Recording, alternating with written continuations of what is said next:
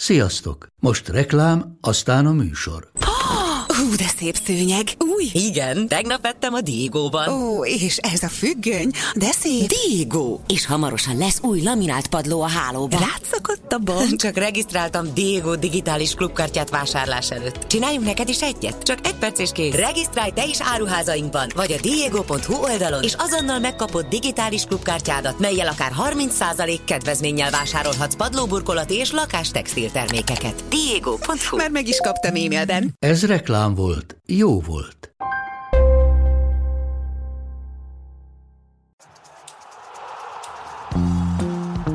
Ez a teljes terjedelem. Magyarország első futballpodcastja Baumstark Tiborral és Bognár Domával.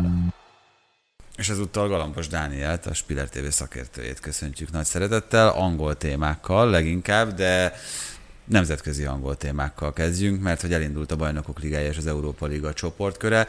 A három BL főtáblás angol csapatból három, négy, négyből háromnak sikerült, egynek nem. Kezdjünk azzal, amelyiknek nem jött össze. Elég komoly bírálat érte Szúrsjárt amiatt, hogy hogyan játszott a Manchester United tíz emberrel. Sziasztok, igen, hát azért Szulsárt ugye tegyük hozzá, hogy, hogy illik szapulni, tehát azért mióta megjelent az Old Traffordon, azóta, azóta divat őt, őt szídni. Nekem is furcsa volt egyébként az, hogy ennyire óvatosan futballozik. Az, hogy átállt három védőre a második játék részben, ugye emberhátrányban, abban még lehetett volna egyébként szerintem ráció. Az, hogy abból már utána nem is próbáltak támadást vezetni, az, az, az kicsit furcsa volt. Én Maticsot lehet, hogy előbbe hoztam volna, mert pont egy ilyen csapat ellen, amikor egy nagyon zártan védekezel, akkor az ő jelenlét az, az fontos lehet. Tehát lehet, hogy persze lehet, hogy voltak így, így dolgok, amiket Vagy a nem, nem létező új igazolásé, akit oda kellett volna még hozni. Hát igen, igen, de nem tudom, hát szóval van ilyen, tehát most a Lingard ugye nem adja el a végén, és akkor egy-egy, akkor lehet, hogy azt mondjuk, hogy, hogy vagy oké, okay, tíz emberre lehozta a United, az tényleg, az kétségtelen, hogy az, a, tehát United szintű csapat azért, mert egy ö, fő hátrányban futbolzik bő félidőt, nem szabadna, hogy ennyire, ennyire, hát így, így ennyire ö, hogy is mondjam, a másik ennyire dominálja, és hogy ennyire... Hát főleg, hogy az a másik a Young Boys. Hát igen, akit láttunk azért a Fradi ellen, ami nyilván kiderült akkor is, hogy egy jó csapat, de nem. De mondjuk az is kiderült, hogy mennyivel jobb a United, mert az első fél időben, meg amíg 11-11 ellen voltak, addig meg nem különösebben volt problémája szerintem. Hát Tehát, meg a másik, ami miatt azért kritizálták őt, hogy az elő nagyon elszigetelt Cristiano Ronaldo maradt fönt, annak ellenére, hogy ilyen esetekben, amikor mondjuk azon kell gondolkozni, hogy emberhátrányban ki az, akit lehozol, akkor lehet, hogy az extra embert, ha lehet így fogalmazni. Hagyod fönt. Vesz, veszed le. Ja, veszed le? Ja, jó, ilyen Tehát, szempontból hogyha... extra embert, igen, ak- igen, és illetve felhagyod mondjuk azt a száncsót, és nem veszed le, aki mondjuk el tud futni egy-egy labdával, lehet, igen. igen. Lehet, hogy ő Van de Béket hozta volna be, lege, hozta volna le legelőször, csak szerintem az már nem volt szíve, mert akkor már ugye, hát tényleg akkor már a, a szegény hollandnak akkor teljesen vége az volt. A szünetben így is levitte, ugye? De hát még voltak ilyen, ilyen, ilyen problémák, de szerintem ezt a csoportot, ezt így is hoznia kell a Unitednek. Hát azért az, az, az, az Atalanta Villarreal, az trükkös lehet. Igen, de most szerintem van olyan erős. Ez most ez, ez, ezt én kisiklásnak érzem, sem mint, sem mint ez egy ilyen Sőt, ha, távú... ha egy, egy dolog a kisiklás, de hogyha megnézzük az utóbbi éveket, akkor ezek az első fordulók a bajnokok ligájában, meg Európa ligában tényleg rengeteg szerint bohóckodásba mennek át. Tehát amit tavaly a Real Madrid csinált az első két körben, a Shakhtar meg még a Gladbach ellen, ugye hazai vereség Shakhtar ellen, Gladbach ellen idegenben De egyébként Shakhtar B ellen akkor. Shakhtar B ellen főleg rengeteg, rengeteg ilyen volt, hogy hát, ez pont erre alkalmas igen, lehet kísérletezni. Ez volt a helyzet a city is, nem? Tehát, hogy most is tehát sima, nagyon sima volt a Lipcse elleni mérkőzés, de azt érezte az ember, hogy három gólt nem kapna ez a Manchester City, ha már igazán éles lenne.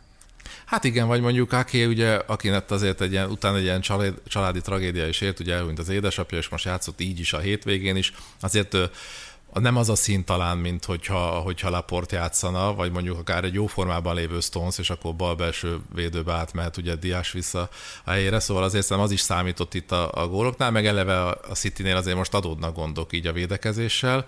De igen, ezt le kell hozni, és a Unitednél egy mondat, hogy azért figyelmeztetője, mert az előző szezont elbukta úgy, hogy már azt hittük, hogy, hogy simán tovább megy bravúrokkal az elején, de lehet, hogy ez most pont fordítva lesz, tehát most így ez fejbe kólintotta őket, és akkor így rájönnek, hogy, hogy itt több kell lennél. Én nem féltem egyébként a United-et. És akkor a City, igen, hát az, az egy gála meccs volt, tegyük hozzá.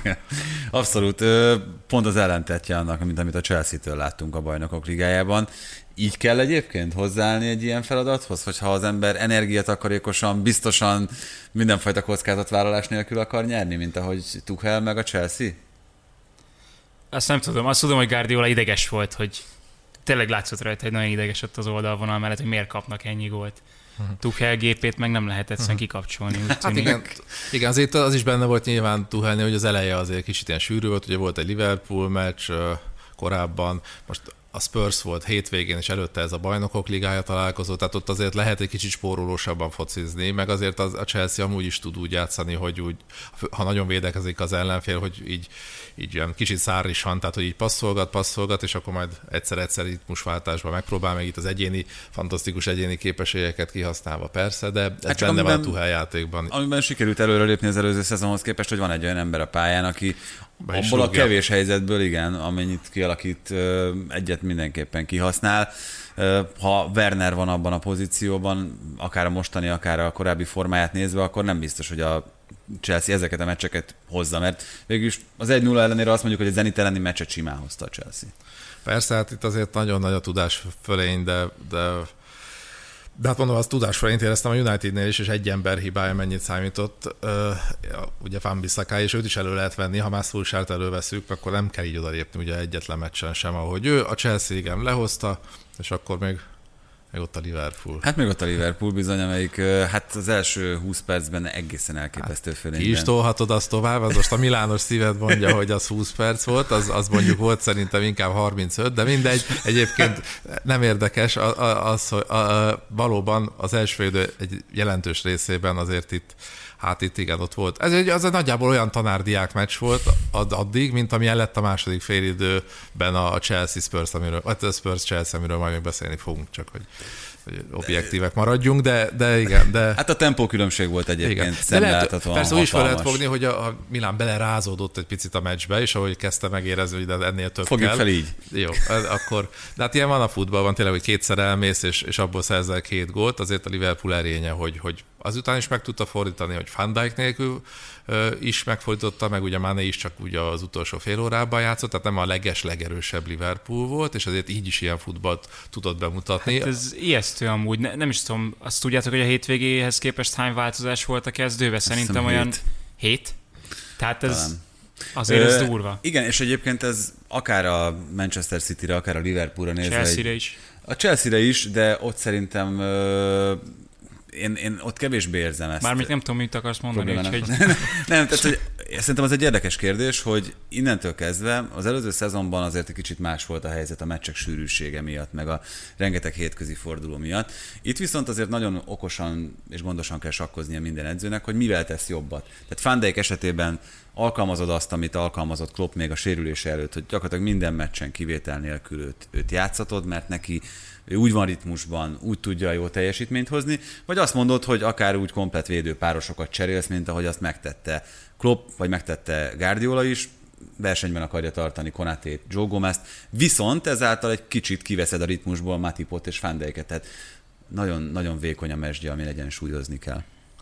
Ez így van. Van eset azért is különleges most, ugye, mert azért egy ilyen nagyon-nagyon hosszú sérülés után különösen oda kell figyelni arra, hogy mennyit játszik, hogy terheled azt a lábat. Tehát szerintem itt az volt az indul, amit mondasz, az, az igaz. Megteheti most ez a Liverpool négy ilyen belső védővel, hogy akár még akár párosokat alkalmaz, hogyha egy olyan, olyan bajnokok ligája meccse van, vagy majd lesz, hogy mondjuk esetleg tovább jutott, vagy, vagy, vagy nagyon nagy van, szansz van rá, akkor pihenteti újra csak mondjuk Van Úgyhogy igen, így ahhoz képest, hogy miről beszélünk egész szezonban tavaly, ugye, hogy itt, itt középpályásoknak kellett belső védőt játszani, most van hirtelen van négy, igen. ugye három sérült felépülésével, pont plusz Konaté megszerzésével, de hát ez milyen kellemes gond. Igen, és ugye itt Máné az, aki még szerintem kiemelendő. A hétvégén szerintem egyértelműen a mezőny legjobbja volt, nem csak a gólya miatt a Crystal Palace ellen, nagyon sokat volt játékban, jó döntéseket hozott, ahhoz képest, hogy még egy héttel korábban azon élt előttünk, hogy micsoda borzalmas mérkőzése volt, meg a tizedik lövés kellett ahhoz, hogy meglegyen az első gólya. Ehhez képest úgy néz ki, hogy itt ebben, és szerintem ez szintén köthető ahhoz, amit itt a terhelés elosztásával kapcsolatban mondtunk, itt ebben abszolút ültek Kloppnak a döntései, hogy pályán hagyta az előző fordulóban, hogy 30 percet játszott a bajnokok ligájában, és hogy megint kezdőként számított rá a mostani Palace elleni meccsen.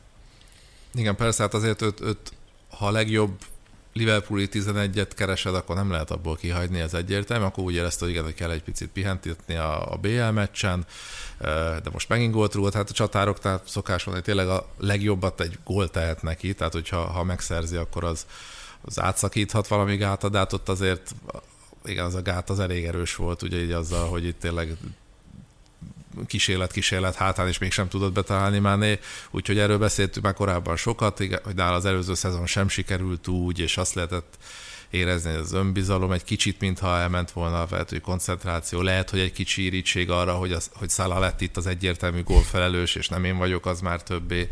Hát sok, sok kérdés van vele kapcsolatban, de most, hogyha így újra elkezdi rugdosni volt, akkor nyilván ezek a kérdések ezek hamar elillannak. De pont ezért is jobb tűzben tartani mindenkit, és ez nem csak a Liverpoolra igaz szerintem, hanem ugyanúgy City, Chelsea, talán még a Unitedra is. Igen, bocs, hát, hogy ezek az előző felvetésedre tudás... csak annyi, hogy a, a Chelsea-t abból azért is vettem ki, hogy utána folytathatod a, a gondolatot, mert szerintem Tuchel nem annyira stabil kezdő 11-el dolgozik, mint a másik kettő. Bár Guardiolánál is ez igaz, hogy azért sokat variált, bár a legutóbbi De pont ez derül ki a, a Klopp-féle döntésekből is, hogy ő számol azzal, hogy most sok meccs lesz, vagy megint sok meccs lesz, és úgy forgatja a csapatot, hogyha mondjuk hasonlóan a tavalyi dolgokhoz sérülések miatt, vagy majd az Afrika kupa miatt, vagy akármi miatt kiesnek bizonyos posztokról játékosok, akkor ne a semmiből kelljen bedobni azokat, akik egyébként egyáltalán nincsenek annyira messze tudásban mondjuk a, a, az ugyanazon a poszton levő csapattársaktól, hanem ők is játékban legyenek. Tehát ez, ez logikusnak tűnik,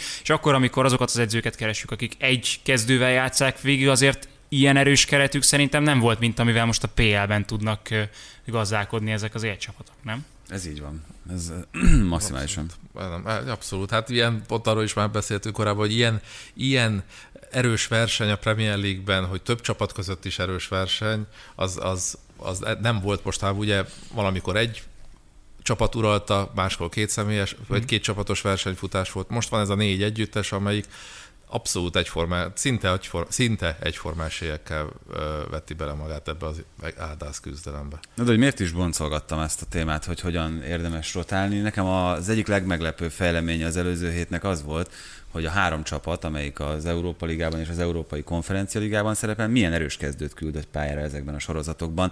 Én bevallom azt gondoltam, főleg itt a Spurs esetében, hogy azért itt előkerülnek akár a fiatalok nagyobb számban, a tartalékok, ehhez képest a Leicester, a West Ham és a Tottenham is egy olyan csapatot küldött pályára, amin nem vagyunk meglepődve, hogyha kifut a Premier League-ben.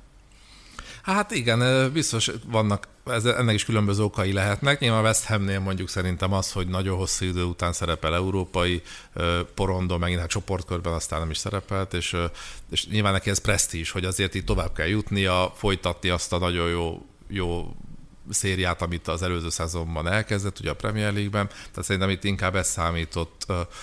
A Leicesternél is azért van, nem volt egy olyan nagyon túl erős ugye a szezon kezdet, tehát azért próbál Rogers valamit letenni az asztalra az Európa Ligában is, pláne egy Nápoly ellen ott azért nem szerepeltethetsz, ugye nagyon, nagyon rossz játékos, de az is egy bőkeret, ha már bőkeretről beszéltél, bocs, a Leszternél, tehát az, hogy Szumária játszik, az, hogy Patsandaka játszik, az nem azt jelenti, hogy itt most egy sokkal gyengébb csapat Persze. fut ki. Nekik pont, hogy meg kell adni amiről Doma is beszélt, hogy minél több embernek meg kell adni a, az esélyt, tűzben legyenek, bármi történik, bevethest, Úgyhogy ilyen szempontból... Nincs benne az, ami, amit most az Európa Ligában újdonság, hogy csak az első a biztos továbbjutó?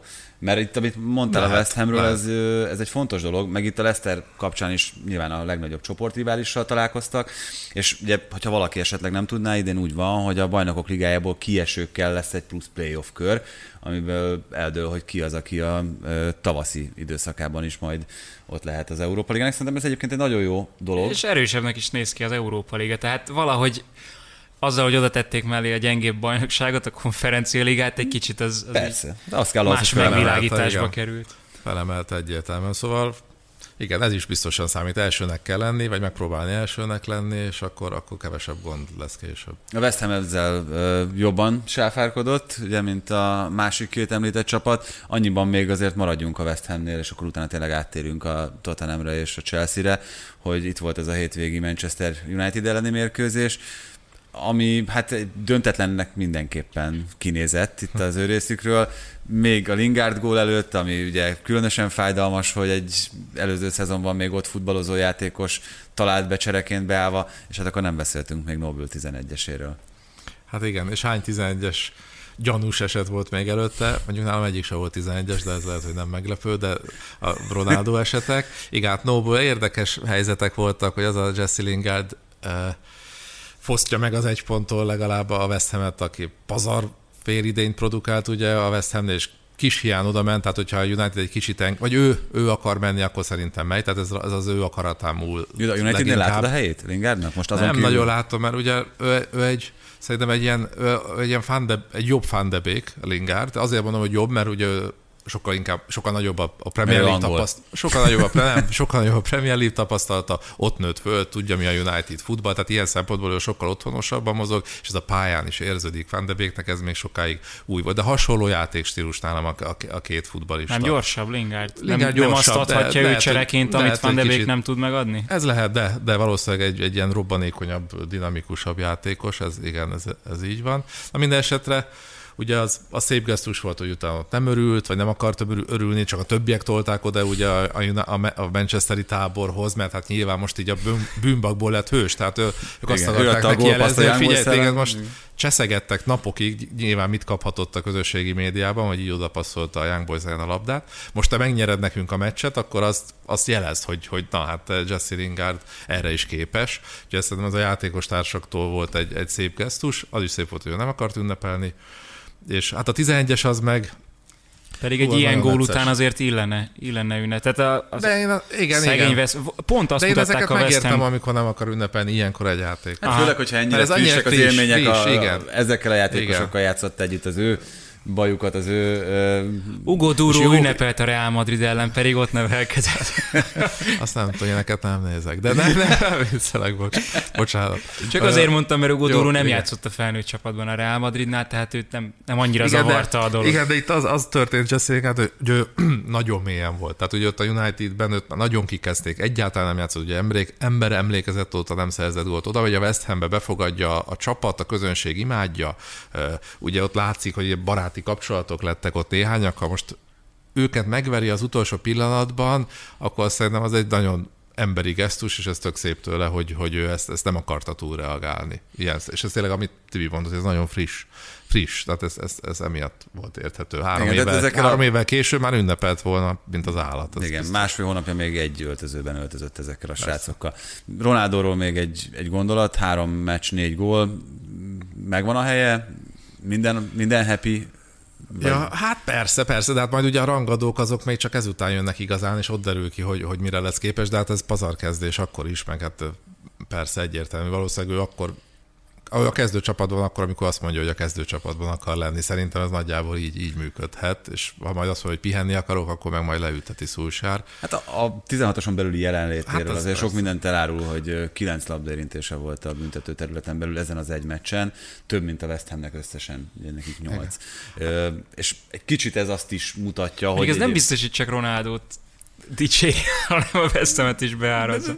Valamelyes szerintem dicséri egyrészt, egyrészt a Manchester United-et, mert uh, ahhoz kell egy olyan futball, hogy ilyen komoly jelenléte legyen, akár egy játékosnak, akár egy csapatnak a 16-oson belül. Másrészt meg én azt hiszem, hogy Ronaldónak a, az ambiciózusságát, meg, meg az elszántságát is valamilyen módon jelképezi. Persze, abszolút. Hát ugye ezt tudjuk, hogy leszámítva az első két, három esetleg madridi évet, ő egy egy, egy, egy predátor lett, egy, tizen, egy góllövő, ugye egy gólgép, akinek nincs más az, az agyában, csak az, hogy ő gólokat szerezzen. Ugye már azután már régen, régen felhagyott azzal, hogy ő előkészítsen, vagy kicserezzen két embert, nem teljesen más szerepe lett, ugye tudjuk, és az a nagy benne, hogy ezt folyamatosan tudja hozni, és most már a 37-hez közeledik, és még mindig tényleg így, így mutatkozik be a Unitedben, hogy, hogy gólok egymás után.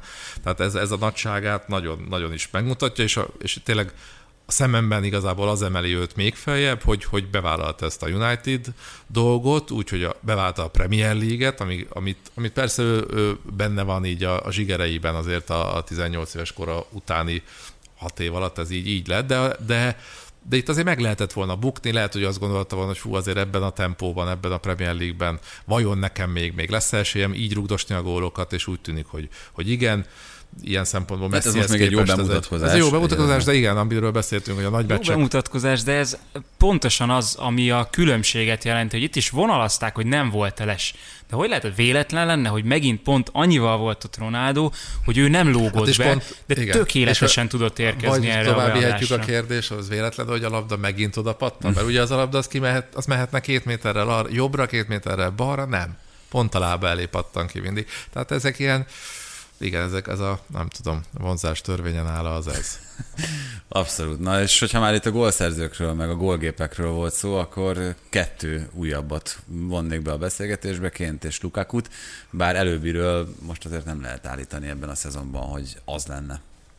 Hát igen, igen.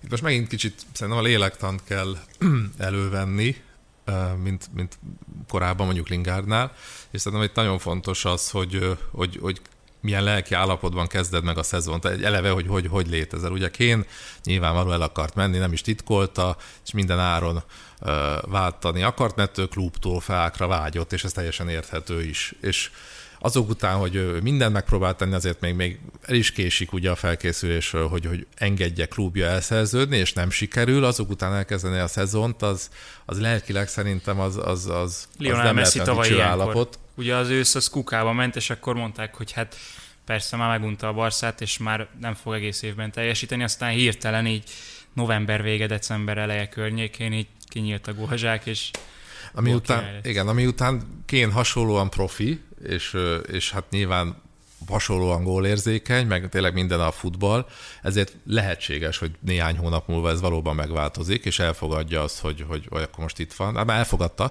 csak hogy való, ez az egész, ez, ez valami átvált benne, és akkor jönnek megint a gólok. Valószínűleg ez lesz, ha csak nem az történik, hogy ő, ő most titokban már a januárt is úgy képzeli el, hogy majd eligazol. Nem hiszem egyébként, szerintem ez az év ez most már Tottenhamben lesz.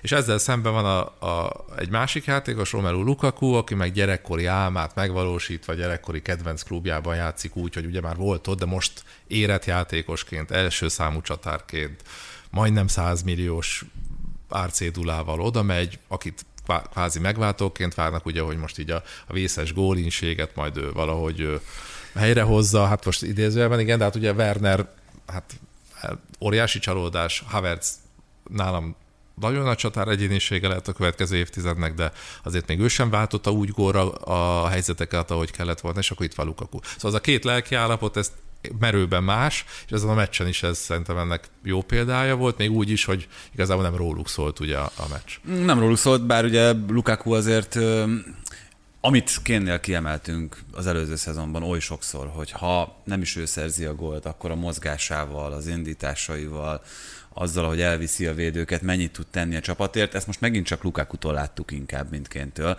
mert Lukaku ugyan gólt nem szerzett, de az ő mm, elvégzett munkája az nagyon kellett ahhoz, hogy ez úgy alakuljon az a meccs, ahogy alakult. Persze, meg az, hogy rá nagyon mindig figyelni kell, akár nem is egy embernek, többnek, nem hagyhatod magára egy pillanatra se, ez egy nagyon erős koncentrációt igényel, és az tényleg látható Lukakunál, hogy ez az elmúlt két, széri, két szériá éve, hát kettő vagy három, vagy mennyit volt most itt terve, nem is tudom hirtelen, mindegy, az talán kettőt. Kettő. Igen, hogy ez alatt még érettebb, tapasztaltabb játékosát, amit ő is elmond magáról, de ez valóban tényleg nagyon látszik. Ugye sokat szapulták még korábban a, a labda átvételeit, első érintés néha nem olyan, ugye, mint ami egy ilyen, ilyen szintű játékostól kéne. Most már nem látom ezt igazán. Hát változtatott az étrendjén, igen. ugye Olaszországban igen. egy olyan tésztát kezdett lenni, ami, amit korábban... Ronaldónál nem is említettük a, az étrendet. Hát nem, ezek nyilván olyan dolgok szerintem, hogy és nem, ez nem, nem Olaszország meg Anglia, hanem csapat és csapat, meg dietetikus és dietetikus, meg erőléti edző közötti különbségek.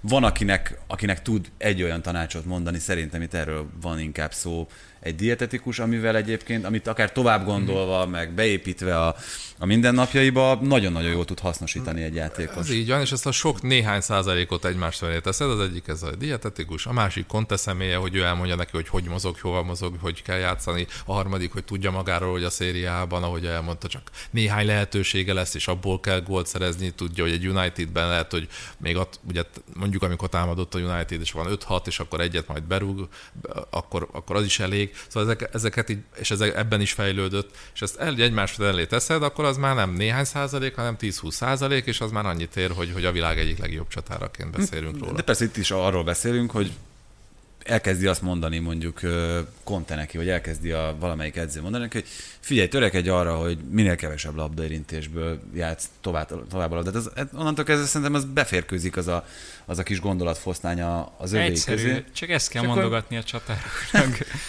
nem mindenkinek egyébként, tehát nyilván van, akinek meg pont, pont akkor jönnek ki az erények, hogyha többet vezeti a labdát, hogyha, hogyha passzol, hogyha nem azonnal a lövőhelyzetet keresi. Lukaku nyilván egy sokkal komplexebb és érettebb játékos lett az évek során, mint volt, és ehhez ugyanúgy hozzájárult az interes időszak, mint a belga válogatottban, az olykor megváltozott szerep, ugye a baloldali ö, támadó szerep a védekezéseknél, úgyhogy ö, nagyon sok olyan, olyan dolog van, amiben ő, ő előre tudott lépni, és, és folyamatosan fejlődni tud még most is. Igen, ez, ez így van. Ettől még nálam a sorrend Kén Lukaku. és nálad egyébként, hogyha Kénre visszatérünk, akkor, amit Doma itt említett, ez a forgatókönyv, hogy akkor ő ilyen október-novemberre majd, majd a régió magát idézi? Hát szerintem muszáj lesz, mert hát egyrészt tényleg az, hogy ismerve vagy olvasva ugye arról, hogy ő is a legnagyobbakhoz hasonlóan mennyire profi és mennyire csak az hajtja, hogy a legjobb teljesítmény legyen. Hát ez egyéni a... ambíció, tehát hogyha most ő rosszul játszik, akkor egy év alatt is az ázsiója az, az képes visszaesni, még ha évek óta szenzációs, amit csinál, de ha egyébként egy velakottként kell megvenni valakinek, az, az nyilván... De nem, nem most vonjunk ebből mérleget szerintem. Öt, öt forduló volt hát Angliában is, ugye? Igen, hát... igen. Hát azért kérdezi a TB, igen, ez, ez jogos, hogy változik, és fog. Szerintem is változik. Ez majd nyilván az sem mindegy, hogy milyen játékstílust próbál majd a csapatával megvalósítatni Nuno, mert ugye már láttunk azért ilyen spurs is, meg olyat is ebben a szezonban. Meccseken belül is láttunk ilyet, meg olyan is. Nem játszott még egyszer sem ennyire bátran talán, mint a Chelsea ellen az első fordulóban, ennyire agresszíven magasan letámadva viszonylag az ellenfelet. Na de hát ez a következő kérdés, hogy azért az nem csak Kén rossz állapotából fakad, hogy a meg az első olyan meccs az előző fordulóban a Crystal Palace amikor se lövésre, se 16-oson belül labdaérintése nem volt a Premier League-ben, soha előtte ilyen nem fordult még elő vele. Most a Chelsea elleni mérkőzésen, ahol ugye te is mondod, hogy egy bátrabb futballt próbált játszani, kettő volt. És ugye itt tenném oda Cristiano Ronaldo 9-ét. Igen, hát jó, nyilván más, hát valószínűleg Nunótól még ez is, ez is egyfajta bravúr, hogy, hogy így, így ilyen felfogásban küldte ki csapatát. Le, lehet, hogy meg akarta lepni egyébként a Chelsea-t, lehet, hogy ez, ez egy nagyon direkt taktikai húzás volt, meg készülhetett a Chelsea arra is, hogy egy ilyen Spurs-től egy ilyen Manchester City elleni futball lesz, amikor abszolút megszállja a a, a saját térfelét, nagyon szűkíti befelé, tehát befelé tolódik, hogy inkább hagyja a szélt, és akkor belül ö, ö, több emberrel védekezve játszik. Ehhez képest ugye tényleg tényleg nagyon energikus foci volt ez ahhoz képest, amit eddig láttunk. Abból szerintem azért lehet építkezni, mert ha nem a nem Chelsea szintű csapat ellen is hasonlót meg tud mutatni a Spurs, akkor azért hazai pályán pláne az szerintem az győzelmeket érhet. Nyilván van egy pár klub, amelyik ellen nem, de nagyon sok ellen igen, ez pozitív. De aztán most ugye majd jön egy Arsenal elleni meccs a Spurs, pont az egy nagy, ilyenkor mindig egy nagy kérdés, hogy akkor most visszatér Nuno ahhoz a játékmódhoz, amit ő szeretett a wolves és akkor ott majd láttunk egy olyan spurs amelyik védekezik, és abból próbál, vagy ott is egy ilyen hasonló, úgyhogy vannak, vannak kérdések. A legfontosabb a spurs nyilván az, hogy mindenki egészséges legyen. Az a Crystal Palace elleni meccs abból a szempontból csalóka volt ő, nagyon sok hiányzó volt, most nagyon fontos mindig. emberek, és most meg, ha igen, most meg annyi, hogy nem edzhettek ugye együtt a csapattal azok az emberek, akik nagyon fontosak lennének, plusz igen hiányzó, konkrétan hiányzó Múra, meg Bergwijn, tehát azért előre nem nagyon tudott cserélni. Hát igen, meg azért valószínűleg még szóval sem tökéletes állapotban a Vádli sérülése után az Argentinából visszatérők, ahogy említetted, gyakorlatilag külön edzettek a csapattól, tehát az ideálistól ez még, még mindig messze volt ez a, ez a mostani És ez kénynek is. is segíthet még. Tehát, hogy az, hogy, hogy Son százszázalékos legyen, az, az szerintem elengedhetetlen neki. Hát ez így, ez így, ez így van. De azt látjuk már, hogy ez a Spurs, ez hova pozícionálható, így akár Nuno elképzeléseit, akár itt egyébként ezt az elég jó felsorolást nézve, hmm. mert nagyon jó játékosai vannak továbbra is. Az első konferencia liga kiírás győztese? Hát nyilván az egy olyan, egyébként az egy olyan terep, amin, amin muszáj lenne rámenni arra, hogy, hogy valami szép eredményt elérni, mert miért ne? Hát most a trófát már ezer éve nem nyert az a klub. Tehát Igen, most... csak ott mondjuk van egy olyan lehetőség, amit többször elmondtunk az Arzenállal kapcsolatban, hogy ők remekül használták arra az Európa Ligát az elmúlt években, hogy megtalálják a szakájukat, a Smith uh-huh. azokat a futbalistákat, a Vilokot, aki, akik ö, aztán később a Premier League-ben is hasznosíthatóak. Tehát nem, nem ezt az utat kéne járni a Spursnek is, hogy olyan játékosoknak lehetőséget adni, akár többet is, akik még csak ott a keretnek a közelében vannak, a meccskereteknek a közelében? Játékost már sokat találtak, trófeát még nem, úgyhogy az... ja, az, az hát, mik, mik, igen, tehát itt ez ilyen, szerintem ez ilyen klub szinten dől el már inkább, tehát hogy mik a célok, mi a fontosabb egy klubnak tényleg, hogy hát megpróbálni. Jó, de ne haragudj, tehát a, hogyha a... Nem, nem lesz azzal bejebb a Spurs valóban, hogy most egy konfer, hogy fölemelhet egy ilyen, egy ilyen konferencialiga serleget, hát most az, igen, nem tudom mennyire. Majd nyilván szurkolnak. Látod már egyébként ezt a trófát? Hogy néz nem. Ki?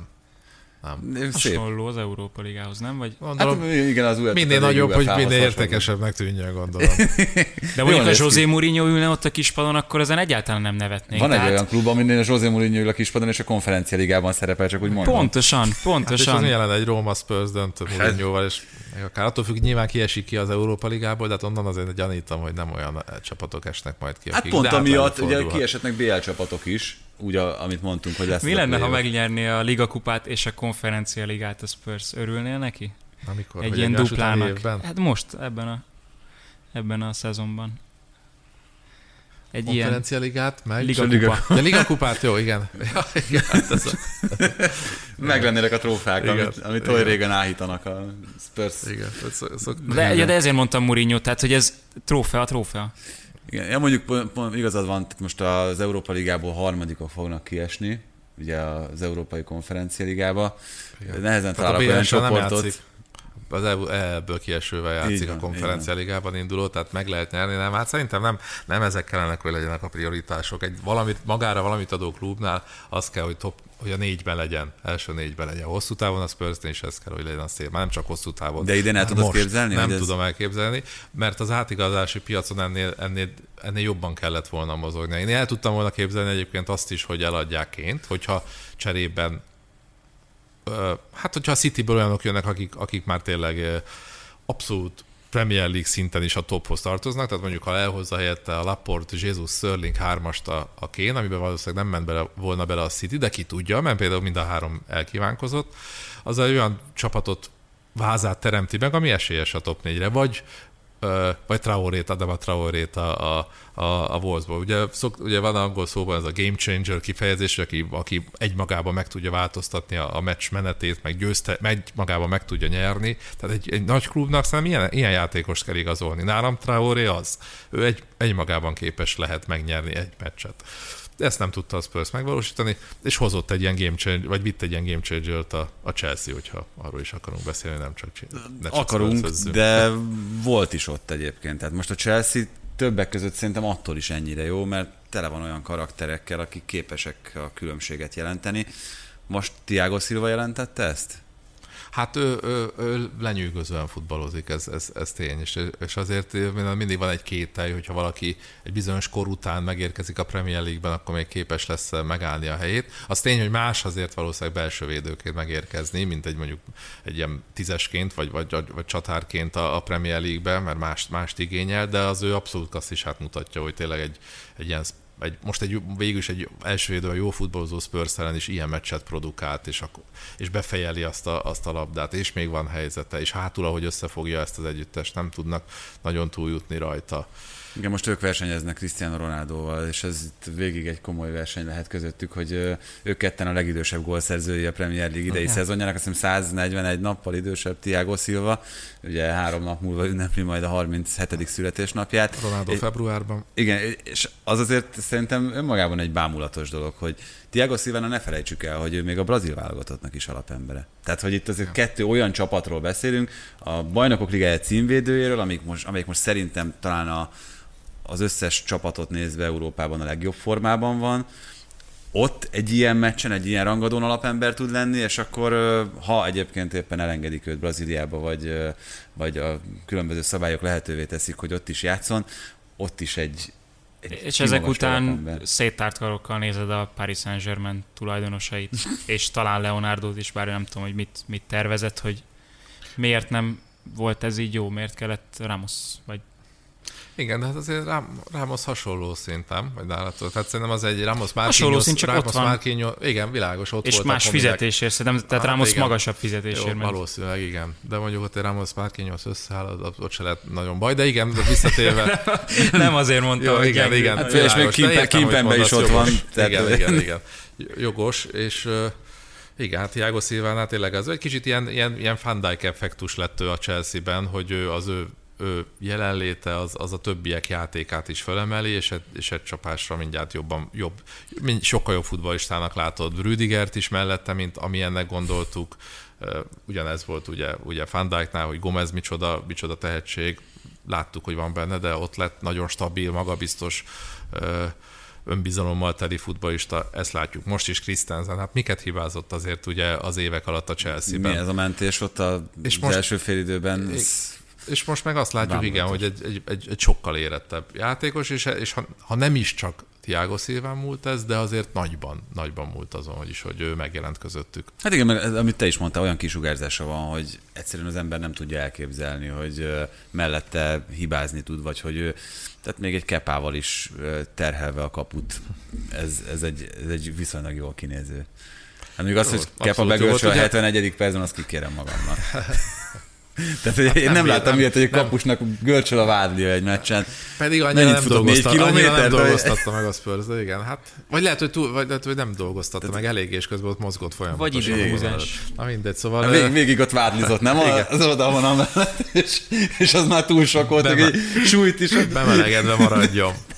Hát, de figyelj, tehát én azt, azt, nem tudom elképzelni, tényleg, hogy milyen edzettségi állapotban kell lenni az embernek, ahhoz most nem akarom kipécézni Kepát, de ez eszetekbe jutott, hogy... Ez meccs terhelés, Tibi, a meccs az teljes, teljes. De kapusról beszélünk doma, tehát hogy ne, nem arról, hogy futott 12 kilométert hát a pályán. Hát történt valami ott, nem tudom, hát Mindegy, értem, mit mondasz, nagyon furcsa, valóban. Jó, tehát azért volt görcs valószínűleg, mert ki lehetett húzni, és az is egyébként egy elég sajátos döntés, hogy valaki fogja a labdát, és mindenfajta bírói sípszó nélkül leül, és akkor elkezdi húzogatni a, a saját lábát. Tehát nem kidobja a labdát, hanem uh-huh. úgy dönt, hogy ott megszakítja ja, a játékot. Igen, igen. Ott, hogy egyébként, hogy oda megy egy csatár, és így kiemeli a labdát, akkor azt bevihette volna nyugodtan a, a kapuig.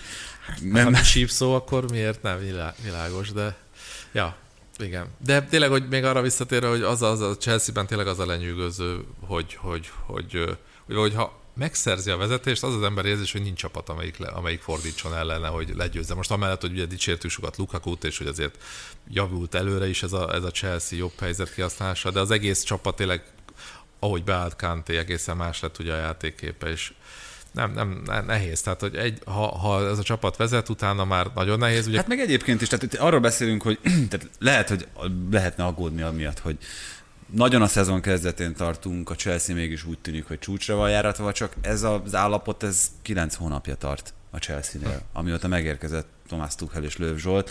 Azóta most jó, persze volt egy-kettő rosszabb meccs, mint az Aston Villa elleni az utolsó fordulóban, meg meg a Volt egy West Brom elleni még ott az elején, amikor kiállítás, ugye, és akkor egy ötös, de hát az ilyen tényleg abszolút egy ilyen kis, kis ja, Igen, az egy ilyen hiba a Matrixban. Igen, igen. Meg, meg esetleg a... Meg FA kupa döntő. Az, így van, esetleg a Leicester elleni FA kupa döntőt lehet ide hozni még, de hát ezek, ezek tényleg nagyon-nagyon, tényleg nagy számok törvénye alapján egyszer Igen. Hát az FA kupa döntő ráadásul cserecsapat volt, hogyha jól emlékszem, mert tehát a, igen, de nálam, az, nálam tényleg az, az a bámulatos inkább, hogy egyrészt, hogy ennyire gyorsan Tuchel a kézjegyét le tudta tenni, és hogy a Chelsea úgy játszott pillanatokat, ahogy ő elképzelte. Aztán ez persze egy idővel egyre jobb lett, de hogy ez így javult, javult, javult. És a másik, hogyha nincs is mindig ilyen, tényleg ilyen, ilyen, ilyen sziporkázóan jó focia a Chelsea-nek, de ez, a, ez az egység, ez, a, ez hogy nagyon koncentrált a játszó, hogy nem lehet átmenni rajtuk, nagyon tudatos, ez, ez tényleg ez, ez emeli valószínűleg a többiek fölé, miközben persze hát az a klasszisok sorát, azért a Premier League adásokban már az előző szezonban mondtam, hogy ennek a Chelsea-nek következő szezonban, tehát a jelenlegiben egyértelműen a bajnoki címért kell küzdenie ezzel a játékos állományjal. Nem azt mondtam, hogy bajnok lesz, de hogy azért kell mennie. Akkor még azt gondoltam, hogy ez elérhető Frank Lamparddal is, aztán kiderült, hogy, hogy ő még talán ehhez tényleg tapasztalatlan, és lehet, hogy majd egy pár év múlva lesz olyan szintű edző, ami ennek reméljük, de egyelőre nem. És meg, megjelent Tomás Tuchel az ő tapasztalatával, és az ő nyilván hatalmas tudásával, meg, meg tudta, hogy kell bánni ezekkel a játékosokkal, és mindjárt egy egy csapásra egészen más Chelsea lett belőle, Ugye akkor is azt mondta, hogy ő azt akar elérni, hogy nagyon kellemetlen legyen a Chelsea ellen játszani mindenkinek. Kicsit ilyen, ilyen kloppos megfogalmazás Sikerült. volt. És ez így van. így van. A Klopp is azt akarta a Liverpool, hogy, hogy senki ne akarjon a Liverpool ellen futbolzni, mert tudják azt az ellenfelek, hogy az a kínok kínja, hogyha neked a Liverpool ellen kell focizni. Kicsit másképp az a Liverpool ellen, mint a Chelsea ellen, ugye?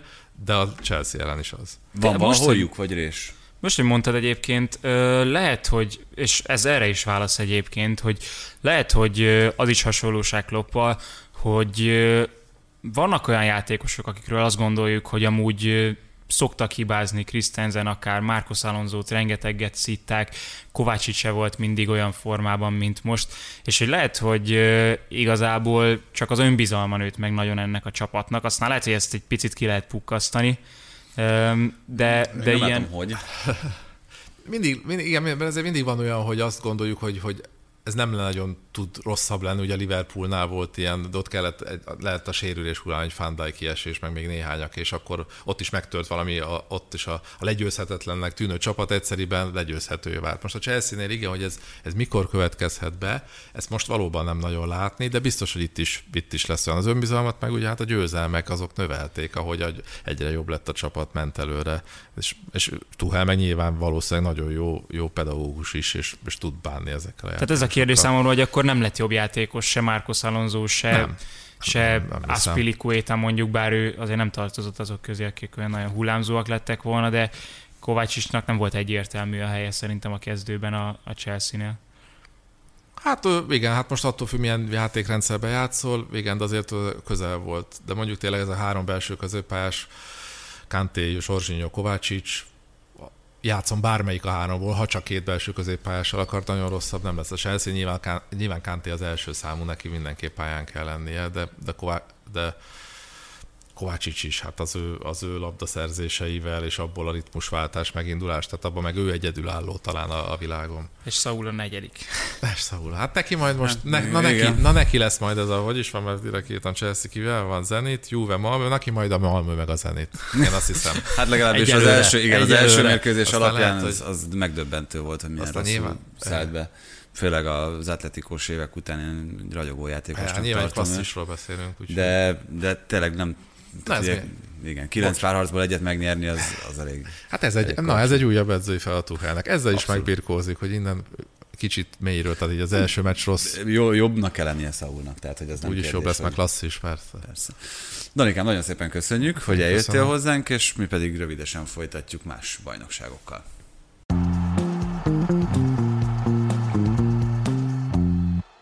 Más bajnokságokról egyelőre most nem lesz szó, mert Angliában játszik Metikes, aki egészen kiválóan teljesített a hétvégén az Aston Villában. Könnyen előfordulhat, hogy a lengyel édesanyával rendelkező játékos majd a lengyel válogatottban a magyar csapat ellen is pályára lép, mert hogy elég sokadik jelen pillanatban Angliában a sorban a jobb hátvédek között, viszont azt lengyelek alig, ha nem tudnák őt hasznosítani. Beresinski a Sampdoria kiválósága mellett.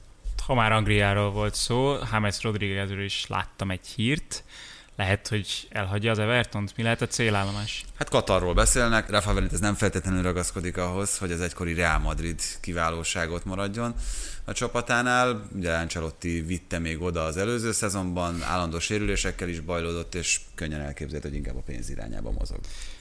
Több olyan játékos is van Spanyolországban, akinek már inkább Szaudarábia néz neki a kora alapján, de közülük ketten kiemelkednek. Diego López, aki ugye volt a Real Madrid kapusa, és most a az Espanyolnál kapus, és 39 évesen még mindig kezdő. A betis játszott az Espanyol egyébként Sevillában, a Betisben viszont nem volt kezdő végül Joaquin, sőt, csereként sem állt be, úgyhogy ez egy elég mínuszos hír. Ettől függetlenül szép lett volna, hogyha egy 39 és egy 40 éves játékos a spanyol élvonalban összecsap, de azért nagy volt a barátság a meccsen. Kevésbé volt ilyen barátságos az Atlético Madrid Atletic Bilbao, ahol Joao Félixet magyarázás miatt állították ki, rögtön kapott egymás után két sárgalapot. Az Atlético Madrid 0-0-ás döntetlent játszott csak úgy, mint a BL meccsen a Porto ellen. A Real Madrid viszont az utolsó pillanatban ahogy az Inter ellen a BL meccsen, megnyerte a Valencia elleni rangadót, és most jelen pillanatban vezeti a tabellát. Ezek csapatépítő győzelmek azért, nem? Itt az utolsó. A Real Madrid, igen, a Real Madrid idén nem csak azokon a meccseken, amit az utolsó pillanatban fordított meg, hanem a többin is. Most már a hatodik gólját lőtte így néhány meccsen a 85. perc után. És a végére egy szomorú hír gyászol az angol és a világfutball, hiszen elhunyt 81 esztendős korában Jimmy Greaves, a Tottenham, illetve a Chelsea egykori legendája rengeteg csúcsot még ma is ő tart az angol futballban, és ezeknél a kluboknál, amelyek szóba kerültek az imént, világbajnok is volt, úgyhogy természetesen részvétünk nekünk is a család felé. Ami viszont megmarad, hogy ugyebár um, ellen Shearer szokták emlegetni a Premier League rekordereként, de hogyha visszább megyünk, neki 357 találata van az angol élvonalban, tehát hogyha a teljes angol bajnokság történelmét nézzük, a teljes történelmét, akkor ő a rekorder valójában. Más kérdés, hogy ugye amikor világbajnok lett 66-ban, akkor csak a csoportmeccseken játszhatott egy sérülése miatt, ezért lehetett benne egy kis keserűség, viszont ahogyan ez Angliában szokás, ő is nagyon népszerű televíziós szakértő lett utána. Már is folytatjuk.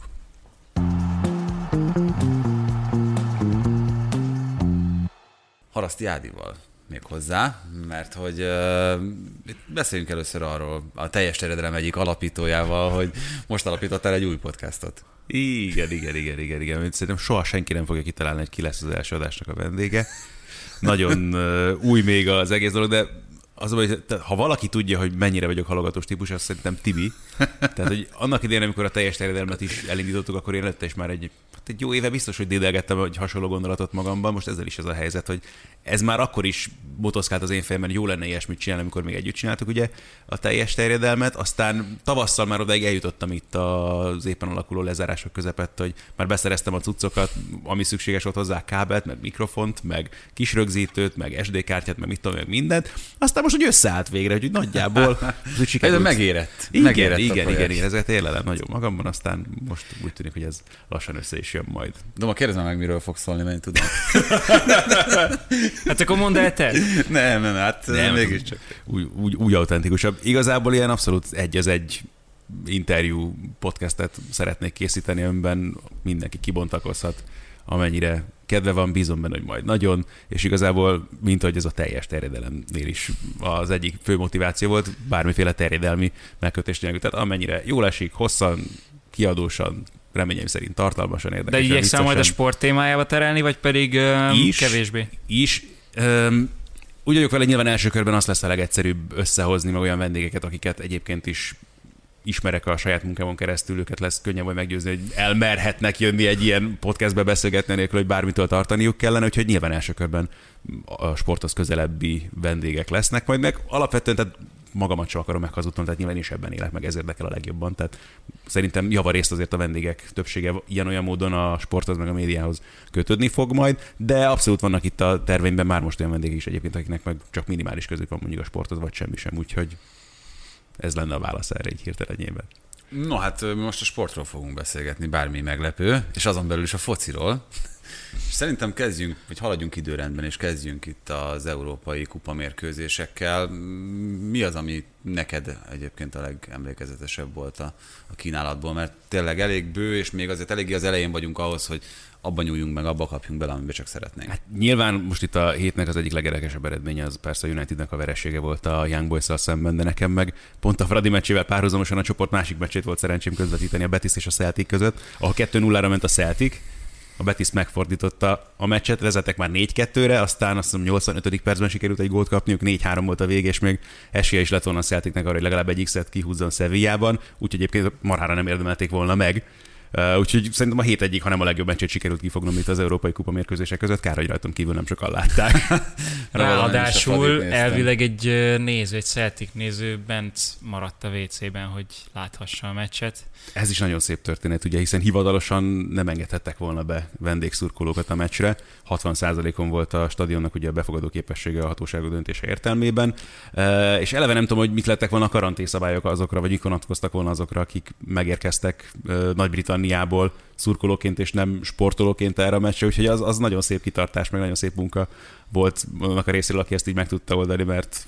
Hát nézték a biztonsági őrök a mezeket, hogy jó, zöld-fehér, zöld-fehér, zöld-fehér, zöld-fehér, stimmel, nincsen semmi gond, nincs semmi látnivaló. Ez egyébként nagyon szép sztori. Egyrészt az, hogy az UEFA nem engedte egyik csapatnak sem, hogy zöld-fehérbe játszanak ezen a meccsen, mert nem találtak olyan színes ezt nem bírom felfogni egyébként. Tehát, hogy ez mindegy, marhaság szerintem az egész. De egyébként meg ugye a Betisnek a színválasztásában szerepet játszik a Celtic is, mert hogy az egyik alapító Skóciából tért vissza akkor, amikor a klubot megalapították, és neki nagyon megtetszett ez a színű szállítás, meg egyáltalán a Celtic, úgyhogy Kérdezzük az olaszokat, húzták. hogy mi a baj a zöld színnel. Hát az gyönyörű. Na jó, hagyjuk is, mert ezen még jobban felhúzom magam. Hát igen, viszont ha már az olaszok szóba kerültek, akkor azt azért látni kell, hogy elég rosszul kezdett az olasz különítmény, mind a bajnokok ligájában, mind pedig az Európa ligában. Bár mondjuk az a Leicester otthonában megszerzett egy pont, az még jól jöhet nagyon a Napolinak. És itt ugye az előző részében is beszéltünk az adásban arról Galambos Dalinak, hogy az Európa Liga ilyen szempontból azért egy érdekes terep lehet idén, azzal, hogy csak az első garantált továbbjutó, a másodiknak az egy veszélyes hát, dolog, nagy, hogy a bajnokok ligájából kieső csapattal kell majd mérkőzni. De egyébként is azt mondom, hogy az Európa Ligának, én ezt is reméltem ettől az átalakítástól, hogy alapvetően jót fog tenni, és ha csak tényleg a csoportbeosztásokon végignéztek, akkor is az, hogy nem nagyon látsz olyan csoporton, mert egyértelműen azt mondani, hogy ez lesz a sorrend, és akkor még ez meg van spékelve egy ilyen, hogy akkor a bajnokok ligájából kiesők sem automatikusan. Minden pozíciónak van igazából igen, jelentősége, mert igen. a harmadik az a konferencia ligában indul, a második az playoff hely, az első az tovább jut, tehát hogy e- így jó, mert, mert így tényleg minden uh-huh. meccsnek lehet tétje. Meg hát ez marra fontos, hogy ellátsz a sor végéig, amikor a csoportok betűjeleit nézel. Nincs egy meg K. Igen. Tehát ez... meg L csoport. De hát ez, ez, az összes. Most már nem, nem a leggyengébb európai kupa, hanem most már a második legerősebb így van. az európai, kicsit és, így nézzük. És ezt bármiféle poén nélkül mondhatja abszolút, és ezt szerintem tökéletes megfogom. De hát ehhez kell a konferencia liga. Tehát ha, ha nem csapolod le a... Ez meg a puffer, igen. igen. Tottenhammel, meg Rómával, tehát biztos nem örülnének ennek a meghatározásnak, de hát valószínűleg ők annak sem különösebben örülnek, hogy azokra a helyszínekre járnak, amikre muszáj elmenniük. Bár ezt ugye a Rómánál azonnal elkezdtek cikkezni erről, amikor meglett a sorsolás, hogy 10, nem tudom, 3000 kilométert kell utazniuk majd itt összesen a különböző csoport ellenfelekhez, tehát az, az nekik elég izgalmas, meg combos túra lesz. Tehát a Tatanemnek meg rögtön sikerült bekezdeniük a rendel, úgyhogy azért nem olyan egyszerű menet ez a konferencia liga sem. Zsozénak lesz ideje pizzázni majd útközben. Azt hiszem, hogy kólázni. Vonaton. Na, akkor beszéljünk is a Rómáról, meg José Mourinho-ról. Mi a helyzet? Még itt a mézes hetek? Hát ez így, akkor az, a mézes hetekből egy gyors coitus interruptus lett szerintem, ez a Bentegódiban tegnap. Tehát azt nagyon jól időzítettem azt a meccset, az első fél időt láttam pont még otthon, mielőtt elindultam volna. A Juve Milánon voltam ment a stúdióban este, és ahogy indultam be, ülök az autóba, látom, teng, eredmény teng, eredmény. Na mondom, ezt szépen összehozták, hogy a végére sikerült beérnem aztán tegnap. De akkor Pellegrini gólját sem láttad még a... Pellegrini gólját pont láttam még. Az még az első fél idő végén uh-huh. volt. Az Del Piero 96. Igen. Na, kicsit szebb. Pellegrini, wow. Tehát... De egyébként ezt a pofonfát azért már rázogatta egy ideje a, a Róma itt az előző fordulókban is, tehát nem volt olyan nagyon nagy meglepetés, hogy, hogy egyszer nem úgy jött ki, akár a szóló ellen is alakulhatott volna már úgy ott az ezredik Mourinho meccsen, hogy, hm hogy az az első vereség megvan. Viszont akkor, ha már itt mondtad ezt a Juventus Milánt, akkor beszéljünk arról. A Milán B is túl erősnek bizonyult a Juventusnak. B, hát nem tudom, Jó, nem, előbb B, meg ez nagyon vicces volt egyébként, és ezt a, ezt a felállást, hogy Ábel sem nagyon tudtuk hová tenni tegnap, hogy most akkor mit keres majd Tomori ott a védelem jobb oldalán, azt viszonylag gyorsan elvetettük, hogy ebből háromvédős rendszert akarna Pioli összerakni. Ábelnek az volt a tipp, és nagyjából a meccsen, amíg ez is volt a felállás, látszott is, hogy ez itt Alexandrónak szólhatott elsősorban valószínűleg, mert én elég furcsán néz ki most Allegrinek ez a rendszere, hogy felteszi ugyan 4-4-2, de gyakorlatilag ugye Rabiot ahelyett, hogy szélsőt játszana, inkább ott marad biztosítani, és Alexandro megy fel tulajdonképpen a bal szélen, és egyedül ő játsza be, és akkor hogy valószínűleg ennek szánhat esetleg Pioli. Mert az volt benne nagyon furcsa, hogy akkor sem Florenzit hozta aztán be, amikor ugye cserélnie kellett, és jobb hátvédet kellett volna behozni, és akkor inkább kellő lett az, aki beszállt még az első fél időben. Szóval gondolom, hogy, hogy erre jutottunk igazából Ábele, vagy Ábel jutott elsősorban erre, hogy valószínűleg ez inkább Alexandrónak szólt ez a rendszer, vagy ez a felállás. Igen, viszont azért ott, amikor uh, kiderült az, hogy a Milánban nem lehet Calabria, nem lehet Ibrahimovic, uh, nem lehet Giroud, megsérült Kier menet közben, akkor az ember azt gondolta, hogy nem feltétlenül a legjobb játékosokról beszélünk csak, de azokról, akik igazán komoly vezérek és karakterek, so, túl sokat vesztett el a Milán ahhoz, hogy mondjuk egy Juventus elleni mérkőzés sikerrel vívjon meg, de itt most akkor a Milánál már készen arra, hogy, hogy ezek nélkül is tudjon jó meccset hozni, vagy a Juventus nincs nagyon készen még Allegri alatt? Azért a, a túloldali sérüléseket is nézni kell. Tehát a múltkor pont azt említettük, hogy hogy még nem teljes a Juvénak a kerete. Most visszatértek, most még azt lehet kifogásként mondani, vagy egy jó részük visszatért, Ki hogy még nincsenek, még nincsenek formában. De nagyon kíváncsi leszek, basszus kulcs, Meg lesz, Alexandru is. mi lesz Allegrinek a, a, az alapvetése majd ezzel a csapattal, mert uh, oké, okay, most ugye Kiezáék már legalább a kispadon ott lehettek, de hogy uh, nagyjából azt a csapatot, meg azt a játékot láttuk szerintem, amit egyébként a pályán szeretne látni majd Allegri. Az lett még egy érdekes kérdés, hogy mondjuk Quadradónak hosszú távon mi lesz majd a helye, hogy a középpályán akarja őt játszatni Allegri, vagy inkább majd a védelem szélén, és akkor lehet, hogy mondjuk egy kiézem majd befér még a csapatba körülbelül. De egyébként hogy ez a csapat, na, ezt leszámítva szerintem nagyjából az, amit Allegri akar játszatni, és ezt töltene el engem aggodalommal, hogyha Juve szurkoló lennék jelen pillanatban.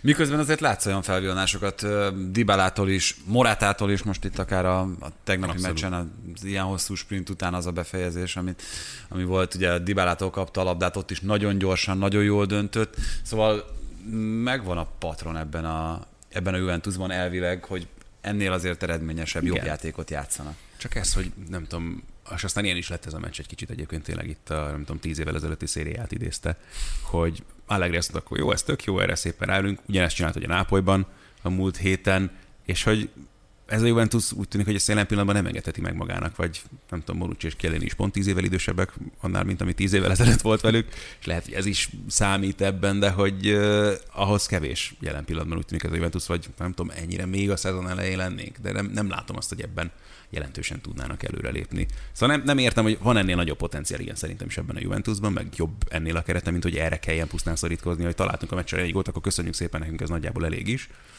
Ezt sajnálom igazából. Benne van egyébként, hogy ebből valami Kiesés. ordinári nagy bukás lesz akár a szezon? Hát nem is az, hogy kiesés. Nincs valami jó a- statisztikát. azt, az, az, talán, az Mikor talán állt nem, így de- utoljára? E, ö, nyilván azt hiszem a 60-as években fordult elő utoljára, hogy az első öt fordulóban ne nyerjen a Juventus, ö, sőt a, ott is azt hiszem a 60-as évek elején, de az esetleg akár megtörténhet, ami azért a Juventusnál nem történt meg nagyon régen már, hogy itt szezon közben fogy el a türelem, akár Allegrivel, akár itt a kerettagokkal szemben. Mondom ezt úgy, hogy, hogy elképzelhető, hogy mondjuk már januárban nekiállnak itt egy kicsit a kipucoláshoz esetleg az olyan ö, jelöltek keresgéléséhez, akik segíthetnek ebben a helyzetben. Ez lesz érdekes, és ezért furcsáltam azt, hogy nem tudom, a Juvénél sem tudták eldönteni, hogy akkor mi legyen Ronaldóval, hogy az ennyire a végére maradt például ugye az ő elengedése is, mert akkor azért ott lehetett volna még matekozni egy kicsit, hogy akarunk-e még valamit. Hova akarunk erősíteni? Így van, így van ezen a kereten változtatni. De egyébként meg azért, mint mondjuk Kájú Zsorzsot sem láttuk még, tehát hogy van még azokon a játékosokon kívül is ebben a Juventusban, ami esetleg dobhat majd még itt a későbbiekben. Igen, lássuk majd, hogy mi lesz akkor, hogyha most kiézze megint egészséges lesz, Bernardeschi is tud majd játszani, és nem kéreckedik le az első fél időben valami sérülés miatt. Tehát csak Allegri-nél is ugye azt is szoktuk látni, hogy a szezon elején nem teszi le azért ő feltétlenül a garas, hogy akkor ez a rendszer marad a szezon végéig és kész, hanem hogyha látja, hogy valami nem működik, azért bőven tud változtatni, és akár lehet, hogy látjuk, hogy megint három védőben játszani mondjuk ezt a juventus vagy hasonló dolgok. Tehát Allegri még ennél jobb edző, csak szépen lassan szerintem Van kell... akkor a fegyvertára, hogy, hogy ő megtalálja majd azt szerintem, amiben, amiben működni fog. Tehát szerintem ebben bízhatnak elsősorban a Juve hogy azért lassan neki is be kell látni, hogy valami nem gömbős, ez egyelőre nem elég. De például ugye, láttam, hogy a hétvégi Atalanta mérkőzést te közvetítetted, ez azért úgy összességében több csapatról elmondható jelen pillanatban Olaszországban, hogy kicsit még, mint hogyha az élesség az, az hiányozna. Az Atalantánál is ez volt az érzésem, rengeteg pontatlanság. Az egyébként nagyon gördülékenyen működő Spanyolországban ugyanez amúgy, például Atlético, abszolút. És, és pont azoknál a csapatoknál, ahol egyébként egy ilyen nagyon jól megfigyelhető, megszabható karaktere van a csapatoknak, ahol van egy tényleg olyan alapjáték, amit unásig begyakoroltak a játékosok, az még, mintha döcögne mindenhol. Az Atalantánál is ez volt az érzésem ezen a, nagyon, ezen nagyon. a Salernitán elleni meccsen, pedig hát az nagyon szimpi csapat ez a Salernitana, de, de az Atalanta azért magasabb szintet képvisel lényegesen. Volt már bal szerencsém hozzájuk ebben a szezonban, akkor nem tűnt ennyire szimpatikusnak, vagy nem volt ennyire működőképes. Aztán nem tudom, hogy az Atalanta magához képest gyengébb teljesítménye nagyította el fel mondjuk a Salernitana érdemeit ezen a meccsen, de hogy abszolút sokáig jobbnak éreztem a Salernitánát, és ezt nagyon furcsa kimondani azért egy olyan csapattal kapcsolatban, mint az Atalanta, tök mindegy, hogy idegenben játszottak, meg hogy Frank Ribéryt láthattuk trekvártisztaként a szériában, de kevés volt, nagyon kevés volt az az Atalanta, és tényleg nem tudom, hogyha nincsen Zapata, meg nincs ez a kis hiba ott előtte, Ilicsics passzát megelőzően, akkor nem tudom, szerintem egy 0-0 lett volna valószínűleg ennek a meccsnek a vége. Kevés volt, kevés. És nem tudom igazából hová tenni, hogy mi a probléma ezzel az Atalantával. Tehát az megint csak egy intőjelnek éreztem, hogy Ilisics azért ugye már rég, régóta nem a régi, ez a mondat így értelmes, na mindegy. Szóval, hogy amikor benne reménykedett Gasperini, hogy őt beállítva, akkor valami tud dobni, és egyébként tudod dobni. Attól függ, hogy a régit az melyik, melyik pillanatára igen, és igen. állapotára értjük, mert igen. Szóval voltak régen is rossz meccsei, tehát ez se volt egy különösebben jó, de érdekes, hogy még ezzel a teljesítményes egyébként valamit tudott dobni azért az Atalanta játéken, és végül is csak volt szerepe abban a győztes gólban. De igen, és nem tudom, Cook sem mutatott nagyjából semmit, pedig őt is nyilván azért tette be Gasperini a második fél időben, hogy valamit azért. És az, hogy Capakosztát kell betenned a támadó sorba, az mindent elmond arról egyébként, hogy milyen problémáid vannak a csapattal. Hát miközben egyébként az Atalantának voltak olyan periódusai határozottan a bajnokok ligájában, amikor ha már régiről beszéltünk, ahol a régi Atalantát uh, idézte a Gasperini csapat. Az egy nagyon trükkös csoport. Uh, ugye a Manchester United vereségével még inkább az lett. Ezt nem mondtam el a híreknél, bocs. A Villarreal nem tudom, figyeltétek-e, Emeryvel a szuperkupát is ideértve, ami ugye a hosszabbítással együtt lett döntetlen, hatból hat döntetlennel nyitotta az évet. Ez, ez bravúr. Abszolút, abszolút. szóval mit mondtok e- ebben a csoportban? United simán tovább fog jutni, ettől függetlenül, hogy vereséggel kezdett, vagy azért itt megkavarodnak majd a, az erőviszonyok? Ebben az az izgi tényleg, hogy a többi csapat, tehát a VRL és az Atalanta sem találja még magát igazából itt a szezon elején, úgyhogy ezért lehet, hogy vagy ezért fájhat nagyon ez a vereség most, mert most lehetett volna akkor már is kiépíteni valami előnyt ott a csoport élén. Ehhez képest meg Lingard ajándékozott egy győzelmet a svájciaknak. Nem lesz egyszerű, szerintem egyáltalán, és hát nagyon kíváncsi arra a csoport. Aztán simán lehet, hogy érted a Villarreal addig se szedi össze magát. Most játszanak majd a United-del. Hát meg ez azért minden esetben a Villarreal és az Atalanta ellen is szerintem akármelyik nagy csapatnak nagyon nehéz meg rossz játszani, mert, mert nem, az, nem azt a futballt ö, kapod feltétlenül ezektől a csapatoktól, amire folyamatosan készülhetsz a, egy átlagos ellenfél ellen, hanem, hanem azért egy ilyen nagyon Hát valami stílusban. hasonló lesz szerintem attól függetlenül, hogy csoportmeccs, mint ami az Európa Liga döntőben volt. Tehát, hogyha sikerül valahogy föltörni a Unitednak ezt a falat, amit Emery az ilyen meccseken szeret fölépíteni, akkor, akkor oké, okay, de nem is a második fordulóba játszanak, vagy, vagy harmadikba lesz a United VRL? Most a következő, azt hiszem. Tehát Így itt, van, mert itt, a, az Atalantával játszik oda-vissza a harmadik, negyedik körben a United. Kicsit bennem van még ez a félelem, hogy ez a komolytalanság dolog, ez, ez a United ellen fog szólni, vagy, vagy visszaüthet, de hát nyilván ők is tudják, hogy azért a um, ugyanúgy, ugyanúgy esélyes. Az Inter viszont ugye egy vereséggel kezdett a bajnokok ligájában. Ehhez képest az a kép, amit egyelőre most itt a döntetlen kivételével, amit a Sampdoria ellen ért el az előző héten a csapat, a legszebb arcát mutatja Inzegival is. Sőt, sokszor még, is. Igen, sokszor még az az érzése az embernek, hogy olyan dolgokhoz nyújt hozzá jól Inzaghi, amikhez Conte nem mindig tudott. Igen, és nagyon kíváncsi leszek. Én nagyon optimista voltam Simone Inzaghi-val kapcsolatban, tehát én, én azért nagyon vártam azt, hogy egyrészt komoly feladatot is kapjon, minden elismerés a Valációnak félrejét és elkerülése véget, de szerintem Simone Inzaghi letett már annyit az asztalra az utóbbi években, hogy abszolút megérdemeljen egy ilyen lehetőséget, amit most kapott az Internél, és az Internek nagyon jól jut a piachoz ebből a szempontból, tehát Conte távozásával szerintem a lehető legjobb döntést hozták. Kíváncsi vagyok, hogy ez hosszú távon mit tud majd adni még a csapatnak, mert, mert kell adni a csapatnak, Inzaghi-nak majd még azért Lukaku és Akimi távozását feltétlenül még nem hordta ki. Igen, de Correa, Dzeko egyelőre abszolút jól működnek, úgyhogy ö, lehet, hogy nem feltétlenül ugyanazokkal a ö, szintű játékosokkal sikerült pótolni a távozókat, de nem tűnik, És nem tűnik sokkal gyengébbnek. Így van, tehát ebből a szempontból is egyébként. Tehát Dumfrieszel kapcsolatban is sokan kételkednek, de azért meg tudjuk érteni, hogy miért őt választotta végül is az Inter. Nyilván itt árérték arányban is kellett gondolkodni korra, és abszolút egyébként nekem is jó döntésnek tűnik. Ez a J. sztori az izgalmas, de ez szerintem ilyen kármentés volt. Most akkor gyorsan kell, még erre a szezonra biztos, hogy jó lesz, aztán majd utána meglátjuk, hogy mit lehet vele kezdeni. De hogy most erre tényleg ott a vérzést elállítsák, amit a Lukaku féle távozás jelentett itt az Inter melkasából kitépve, arra szerintem pont jó volt J. Lehet kicsit meredek a párhuzam, de ugye a Barszánál is hasonló kármentés volt, jó más szinteken, de hogy azért nem De biztos... Jong Messi? Hmm. Igen, igen, és a Braithwaite féle, Depay féle érkezések, ugye itt is azért Az igen, persze. az, abban nagyon jól, jól nyúltak bele, hogy Joaquin Correa meg Jéko egyelőre beválik, és ez a Barszánál egyáltalán nincsen így. Tehát itt is azért arról beszélünk, hogy jelentősen meg kellett vágni a, a fizetéseket. Nem Jó, de rosszul. igen, értem, csak úgy összességében. Értem, tudom, mire gondoltad. Nyilván azért a Barca stílusában az kevésbé illik bele, nem tudom, tényleg a kocka a háromszögbe Luke de Jong, de valakit meghozni kellett, hogy legalább létszámra meglegyenek. Az Internél sokkal jobban eltalálták, itt azért háromszög került a háromszögbe. De ott azért valószínűleg pont Simone Inzaghi személye, meg a, amennyire ő ismeri az olasz ö, piacot, miután ugye nagyon hosszú ideje edzősködik Meg ott, Koreát. És, meg Koreát, igen, tehát hogy ez sem véletlen. Kumannal nem Lehet, hogy Dzsikótól sem lakott messze Rómában. Lehet.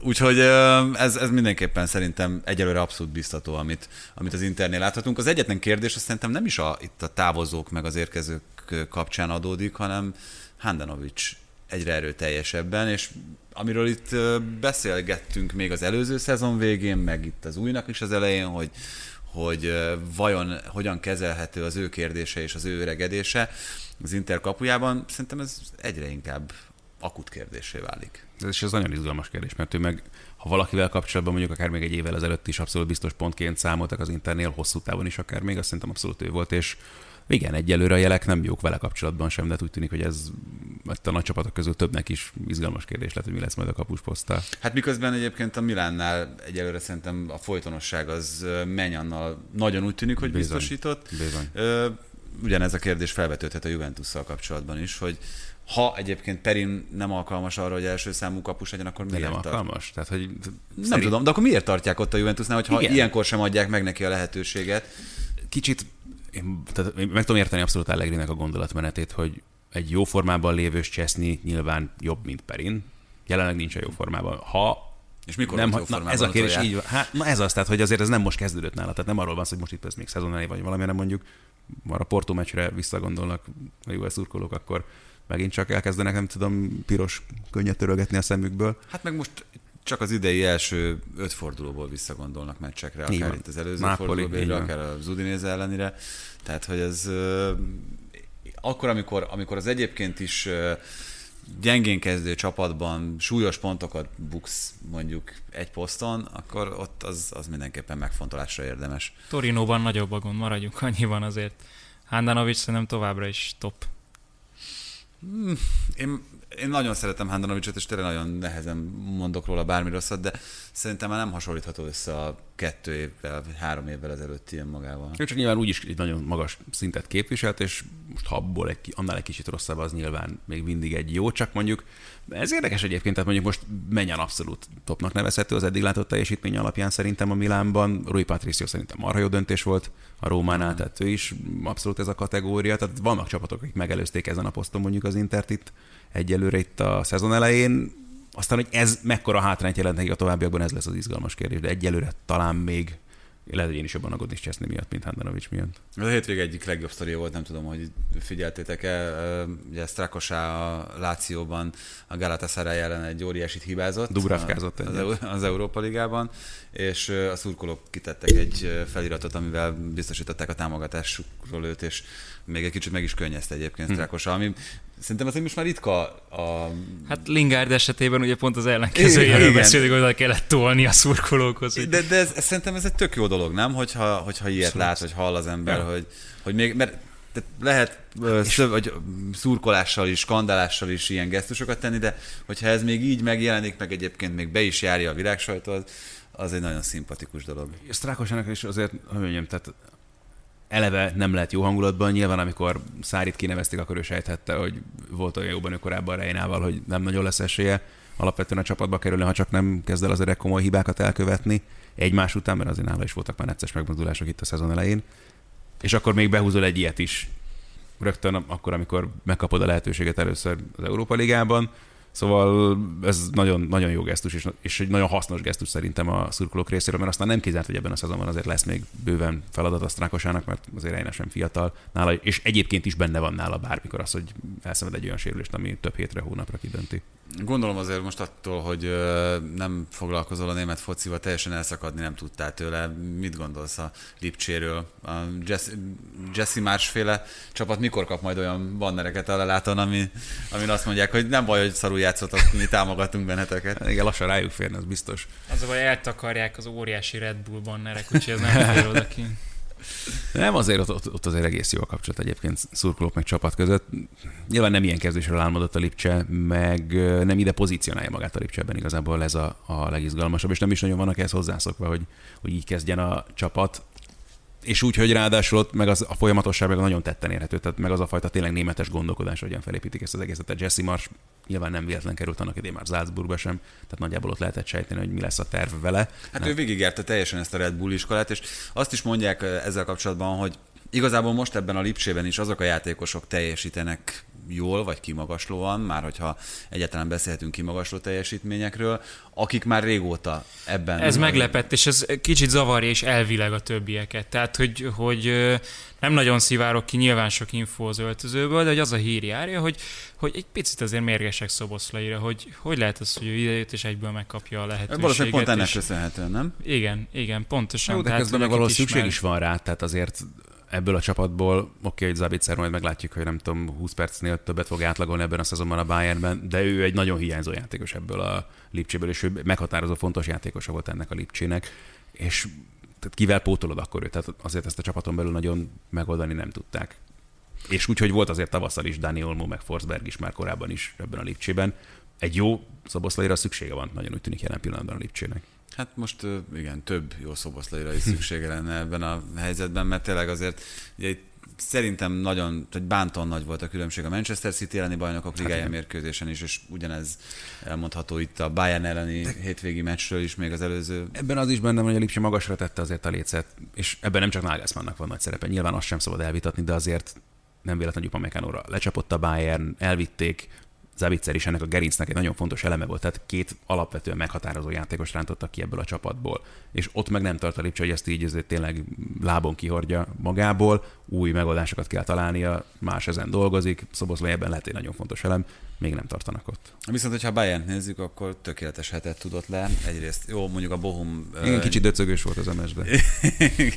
jó, de tehát a Bohum meg a Fürt azért szerintem még nagyon nem Bundesliga szint, és nem tudom, hogy ők bele fognak-e rázódni itt a szezon hátralévő időszakában, de... Vannak kétségeim. De, hát a Fürtel kapcsolatban nagyon komoly kétségeim vannak, meg a Bohummal is, de... de... Tavaly még volt lehetőségem bal szerencsém német másodosztályú mérkőzéseket közvetíteni viszonylag gyakran, és sokat láttam ennek köszönhetően a Bokumot is, és én marhára nem értettem, hogy egyébként ez a csapat hogy vezeti a másodosztályt. És aztán jó, persze, hogyha látod a többit, akkor valahol meg lehet érteni, csak nekem van egy olyan érzésem ezzel a német másodosztálya kapcsolatban, és ezt mutatja valahol a Hamburgnak is a szenvedése. Hát Hamburg, hogy... Schalke, Werder Bremen, ez most milyen, milyen Nagyon jó kis csapatok vannak, csak hogy nekem mindig olyan érzésem, hogy kicsit ilyen random kerülnek ki a csapatok ott a szezon végén, akik aztán visszajutnak a Bundesligába. Tehát olyan csapatok tűntek el, nem tudom, az Ingolstadt is, ugye, mi néhány éve ilyen gyönyörű sikersztori volt, hogy hú, hová jutottak ezek, meg honnan jutottak fel a Bundesligába, Igen. ott senyvednek most éppen a harmadosztályban megint. Tehát, hogy van egy ilyen elég durva daráló itt a német másodosztályban, és ebből nagyon, nagyon nehéz kikerülni. És hogy igen, hogyha a Bochum is tavaly elkapott egy jó szériát, ott vannak a Bundesliga-ban, de a Bochum sem Bundesliga. Itt jön ki azt szerintem egy picit, hogy 18 csapatos, és, és egyáltalán nem mindegy, hogy 18 vagy 20 csapatos uh-huh. ilyenkor egy első Spanyolországban, ugyanez még többször előfordulhatna, még több ilyen eszpanyol, meg ilyen, ilyen eset lehetne. De hogyha már megint hadd utaljak vissza a rövid hírekre, azért az nem volt akármi, hogy milyen Norderbit rendeztek a hétvégén a HSV hm. és a Werder között. Tehát azért nagyon régen találkoztak már, és, és nagyon komoly szurkolás volt. És úgyhogy volt azért között a két csapat között, hát tizen pár éve még olyan, hogy a UEFA kupában játszottak egymással. Ehhez képest most meg a Bundesliga 2-ban azért van különbség, a szurkolásban nem nagyon. Igen, mondjuk, tehát ez egy nagyon érdekes pont, ezt fogalmaztuk meg, és neked szerintem most ez a leginkább autentikus személy, vagy te vagy az, aki ezt megválaszolhatja, hogy most ugye azzal, hogy Bundesligát nézek, ott a tempó azért helyenként óriási, tehát mm-hmm. hogy a, tényleg a Premier League tempóját abszolút lehet hozzá hasonlítani, viszont mondjuk ennyi technikai hiba, meg, meg, meg ennyi alapvetően elrontott passz, meg, meg, meg, meg rossz taktikai ö, elem, az, az, az nincsen. Az olasz foci sokkal lassabb, de ott ezeket nem látod. Igen, abszolút, ez, ez egyértelműen így van teljes Mert mértékben. Lassan. De annyival egyébként meg nem, és ez, ez egyébként nagyon szembetűnő volt itt az első olasz fordulóban, hogy persze vannak ilyen meccsek is, meg Salernitánát is láttam most már többször ebben a szezonban, nyilván, de... Hogy a... tehát most mi hétvégén egy, egy nagyon jó magyar rangadót adtunk, egy Mainz Freiburgot, az azért vallatni lehetett. Igen, tehát ott se feltétlenül ugye a, a, a játékosok, meg a keretek minősége miatt egy érdekes mérkőzés, vagy hát abból a szempontból is lehet csak más előjellel de hogy például mondjuk ez a Napoli Juve is egy hihetetlenül pörgős meccs volt. Ja, hát a, a legmagasabb szinten azért nyilván ez ugyanúgy van, mint ahogy most, hogyha megnézel egy El Clasico-t, akkor annak a tempójához szerintem semmi nem Persze. hasonlítható. Nem hasonlítható egy Premier League mérkőzés sem. De Olaszországban is a top csapatok egymással azért sokkal nagyobb tempóban, meg sokkal komolyabb ritmusban Tegnapi Juve Milan határeset volt ebből a szempontból. Igen, az meg Allegri. Tehát... Így van, az meg Allegri futballját mutatja, hogy, hogy ők egyébként képesek az, egy, az amúgy sokkal gyorsabban játszó ellenfelek ellen is egy kicsit lassítani, abszolút, meg, abszolút. meg oda arra a szintre vinni a játékot. Nem tudom, a Leverkusen Dortmundon ez nem tűnt föl, hogy olyan nagyon lassúak lennének. Hát nem is pont az, hogy, vagy, hogy a, a vagy tempóval... nagyon pontatlanok lennének, bocsánat. Hát a, leg, a legmagasabb szinten azért, de egyébként a, Jó, tudom, a nem ez az, az benne volt, meg, meg ahogy védekeznek ezek a csapatok, például a Dortmund az, meg például a Leverkusen. Hát meg a Leverkusen is, de a Leverkusen egyébként abból a szempontból nekem most itt nagyon hamar kedvencemmé vált, hogy, hogy most nem csak itt a Fradi elleni meccsen kimondottan rosszul játszott ez a csapat, előtte azért volt szerencsém már többször is látni őket a Bundesligában, nagyon tetszik az, amit Gerardo Zeuane azonnal szinte meg tudott honosítani a csapatnál ezzel a gyors visszatámadós, átmenetekre építő focival, és azzal a Florian Wircel, aki hát egyelőre brillírozik. Tényleg, most, hogy így láttad most a Fradi csoportját, hogyan lövöd be? Mik, mik az esélyek, hogyan fog ez kinézni? Figyelj, ezt azt tartom, hogy ez a Celtic nem jó. Ráadásul volt. Van is még egy csomó sérültjük, meg volt, tök vicces volt. Két izraeli játékosok például, hogy a Jom Kipur miatt nem tudott játszani ezen a meccsen, tehát ez is nyilván beletett abba, hogy a Celtic sem feltétlenül a legjobb arcát mutatta, de jó eséllyel még a Fradi ellen sem fogják tudni mutatni. Úgyhogy ez a Celtic nem, hogy nem lett erősebb tavaly óta, amikor a Fradival szemben ugye kiestek a BL selejtezőjében, hanem egyértelműen gyengült. Ugye nincsen most már Scott Brown, aki azért világhírű hentes. Rudekár. Igen. Nagyot bukott vele a futballvilág, hogy nincsen az, Csak az Eduard mondom a... Ott van Eduard, ugye ő is elment, így van a Crystal Palace-ba. Zseniális az a játékos. Ő nagyon jó, így van. Tehát, hogy az egyértelműen, és őt teljesen világosan nem tudták pótolni, bár ez a Zsota nevű srác, ez, ez nem olyan ügyetlen, akit hoztak aztán Diogo. Portugáliából, majdnem. ehm, szóval nem az igazi, nem az igazi a Celtic. A Fradi meg van annyira összerakva már szerintem, hogy irány a konferencia liga. Meg lehet, azt meg lehet azt, hogy a Betis marha jó, tehát az, az szerintem nem kérdés. Még... És komolyan is veszik egyébként? Há, úgy tűnt, nagyon úgy tűnt. Tehát 2 0 ra vezetett a Celtic. a Leverkusen az hetet cserélt a, uh-huh. a bajnokihoz képest. Itt is ez a volt, tehát Pellegrini is. Persze. Aha, tehát, hogy, de hogy így is, tehát Betisnek megvan a mélysége és hozzá abszolút, meg ezen a szinten szerintem simán megvan hozzá a mélysége. És Nabil Fekir így is kezdett például, tehát hogy van mire építeni a Pellegrininek. Szóval vezetett ugyan 2-0-ra a Celtic, de nem azért, mert olyan marha jól játszottak volna, igen, voltak pontatlanságok hátul, szerencséje is volt, és aztán ebből felállt olyan simán a Betis, hogy tényleg kis tudásra kirázta magából. Jó, a meccs vég az necces volt, de ez az a Betis jó csapat. ott a Betis Leverkusen, a Leverkusen már szerintem be tudjuk árazni a Fradihoz képest, harmadik helyet meg kell célozni, az meg lehet szerintem reálisan nézve. Na és akkor még egy csapatról mindenképpen beszéljünk, ez a Paris Saint-Germain. Egyelőre milyennek tűnik ez a történet? Ugye hétvégén messzi lecserélése kapcsán már előjött az, hogy nem mindenki örült annak, hogy Pochettino ezt meglépte, hogy a 75. percben lehívta Messit. Nagyon nehezen egy ilyen utolsó pillanatban megszerzett góllal sikerült legyőzni a Lyont, amely nem kezdte különösebben jól a bajnokságot. Azért azt szerintem, aki úgy gondolta, hogy itt most itt van a világválogatott, és majd átmasírozik minden feladaton a Paris Saint-Germain, azokat a kedélyeket nagyon lehűtötte. Hát meg nem tudom, Pochettino mennyire lehet egy ilyen csapat masírozós, vagy az is egy izgalmas kérdés, hogy oké, okay, tök hogy megkapod a világ egyik, hanem a legjobb játékosát a keretedbe, de amikor felépítettél egy hierarchiát a csapaton belül, és kitaláltad, hogy mi lesz, hogyan vágsz neki ennek a szezonnak, akkor oké, hogy ebbe beleteszi, de azért ez is nagyon sok mindent megváltoztat, mert nagyon sok mindenben tényleg itt a, a hullámok azok gerjesztik a további hullámokat nyilvánvalóan itt a csapaton belül is. Úgyhogy ezt sem lehet egyszerű kezelni, pláne, ha látod, van egy játékos, akit nem biztos, hogy megteheted, hogy lecserélsz 70. percben egy-egynél. Izgalmas sztori ez akkor a, igen, a 11-est is kivégezzel, meg akkor ezek a dolgok hogy néznek ki. És akkor még itt ez a, a kapus mizériaja is Donnarum meg Navas között, tehát ott azért sok minden van, amit még el kell simítani, és amire nem biztos, hogy felkészült ez a Paris Saint-Germain, Paris Saint-Germain és nem tudom, hogy Pochettino mennyire van felkészülve. A jó Isten, bocsásson meg, nagyon nagy élvezettel nézem ezt az egészet, de kiderült a, vagy kiderül a katariak számára is, hogy ez nem a, nem a FIFA, hanem a való élet. Az, azt beszéltük, és ez szerintem tök érdekes, hogy ha lesz edzőváltás, hogyha már most elkezdenek gondolkodni rajta, akkor Zidán pont ebben volt iszonyatosan jó a Real Madridnál, Igen. hogy ezeket az egókat ő tudta kezelni, és tudta, hogy mikor, kihez, hogyan kell szólni. El is fogadták az öltözőben, talán Pochettinónak a Tatanemnél nem kellett ekkora ö, egyensúlyt teremtenie. Hát nem voltak ilyen koncentrációban között. a sztárok, tehát hogy az igen, nyilván... Jó, de igen, szerintem igen, igen, igen. most azért ezt nyugodtan mondhatjuk, hogy nem nagyon emlékszünk olyan helyzetre, ahol, ahol ilyen kaliberű világsztárokat ekkora mennyiségben kellett volna egy edzőnek. Hát vagy nem lett jó vége, tehát a, annak, hogy Neymar Barcelonába ment, ugye az, az már az a kettő is soknak tűnt. Hiába voltak nyilván zseniális ja, momentumaik nekik is. Ronaldóra, Figóra, Owenre, Beckhamre, Zidánra még egy csapatban, tehát talán az mérhető ehhez. Itt, hogyha az egókat nézzük, nem?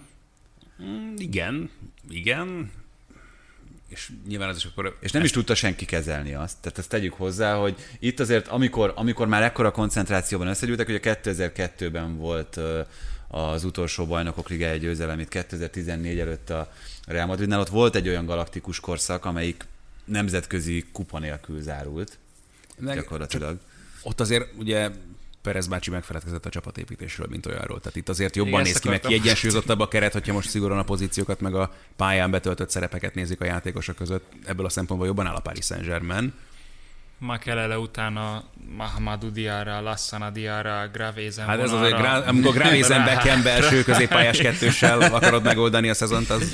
Hát jó, de hát itt azért Idris Szegely, ott van, itt, ott van Verratti, ott, ott, tényleg egyébként igazából összetudsz hogyha FIFA is, össze tudsz állítani egy olyan csapatot, ami, ami működőképes. Tehát nem kell. VM rendszerben föltenni egy csapatot ahhoz, Persze. hogy... Mert a, a Real Madridnak tényleg ez volt, ez az ornehéz kialakítás volt az, ami, ami gyakorlatilag lehetetlenné tette, hogy itt mindenkit elégedetten tarts. Elvileg itt megvan az a forgatókönyv, ami szerint talán a kapusposzt az egyetlen, ahol nincs, mert ott, ott nem tudom, hogy hogyan lehet egyensúlyozni, hogy azt mondjuk, hogy akkor... Ugyan, ugyan, ugyan, van már csinálta, nem? igen. Hogy kupában véd Navas? Igen, igen. Hát csak itt ezzel, ezzel is az a probléma, hogy Donnarumma elég jó fizetéssel, EB legjobbjaként azért ment oda, hogy nemzetközi sikerhez segítse azt a klubot, amelyik nemzetközi sikerre vágyik. Ezt megint nem értem tényleg, tehát hogy ez dísznek hoztuk oda, tehát hogy miért, tehát szüksége nem volt a Paris Saint-Germain a Gigi Donnarummára, azt azért egyértelműen kijelenthetjük. Vagy ha azt mondták, hogy oké, okay, ez akkor el kell engedni Navaszt. Így van, tehát akkor ez aztán lehet, hogy itt most a, a piaci klíma az, ami ezt nem enged, vagy nem tudom. Én azt gondolnám, hogy azért Navas jó néhány helyen elférne a kapuban, mert abszolút a legjobbak közé Persze. tartozik jelen pillanatban is a posztján még mindig. Furcsán gondolkoznak pár évben sok szempontból, a, azt meg tudjuk, meg látjuk, hogy a pénz nem számít sok szempontból. Hát meglátjuk meg, szerintem ezt érdemes végigfigyelemmel követni ezt a Paris Saint-Germain projektet, meg ugye egyáltalán ezt a Katarit is, hogy hova fut ki akár a következő világbajnokságig, amit majd novemberben rendeznek. Ádi, nagyon szépen köszönjük. Részemről a szerencsé. Hogy eljöttél hozzánk, és majd figyeljük a hápot, úgy kell mondani? Úgy szerintem, hogy mondjuk így. okay. még alakul. Köszönjük szépen a megtekintést, meghallgatást is, jövünk jövő héten is. Sziasztok!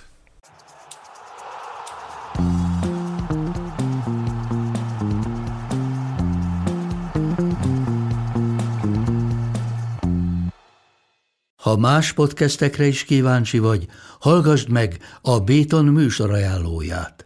El tudod képzelni, hogy a podcastet, amit éppen most hallgattál, fél év múlva már a mesterséges intelligencia generálja? Mi sem. De ha érdekel, eljött már a gépek lázadása. Hallgass bele az Embertelen podcastbe. Orsós Lajos vagyok, a műsor házigazdája. Egyelőre még élőben. Egyelőre. Fedezzük fel együtt, hogyan ismerkedik, randizik, mesél és vitatkozik Betty és Péter, két teljesen mesterséges intelligencia. Lajos, a podcast címét mond még egyszer, Léci. Oké. Okay. Embertelen podcast.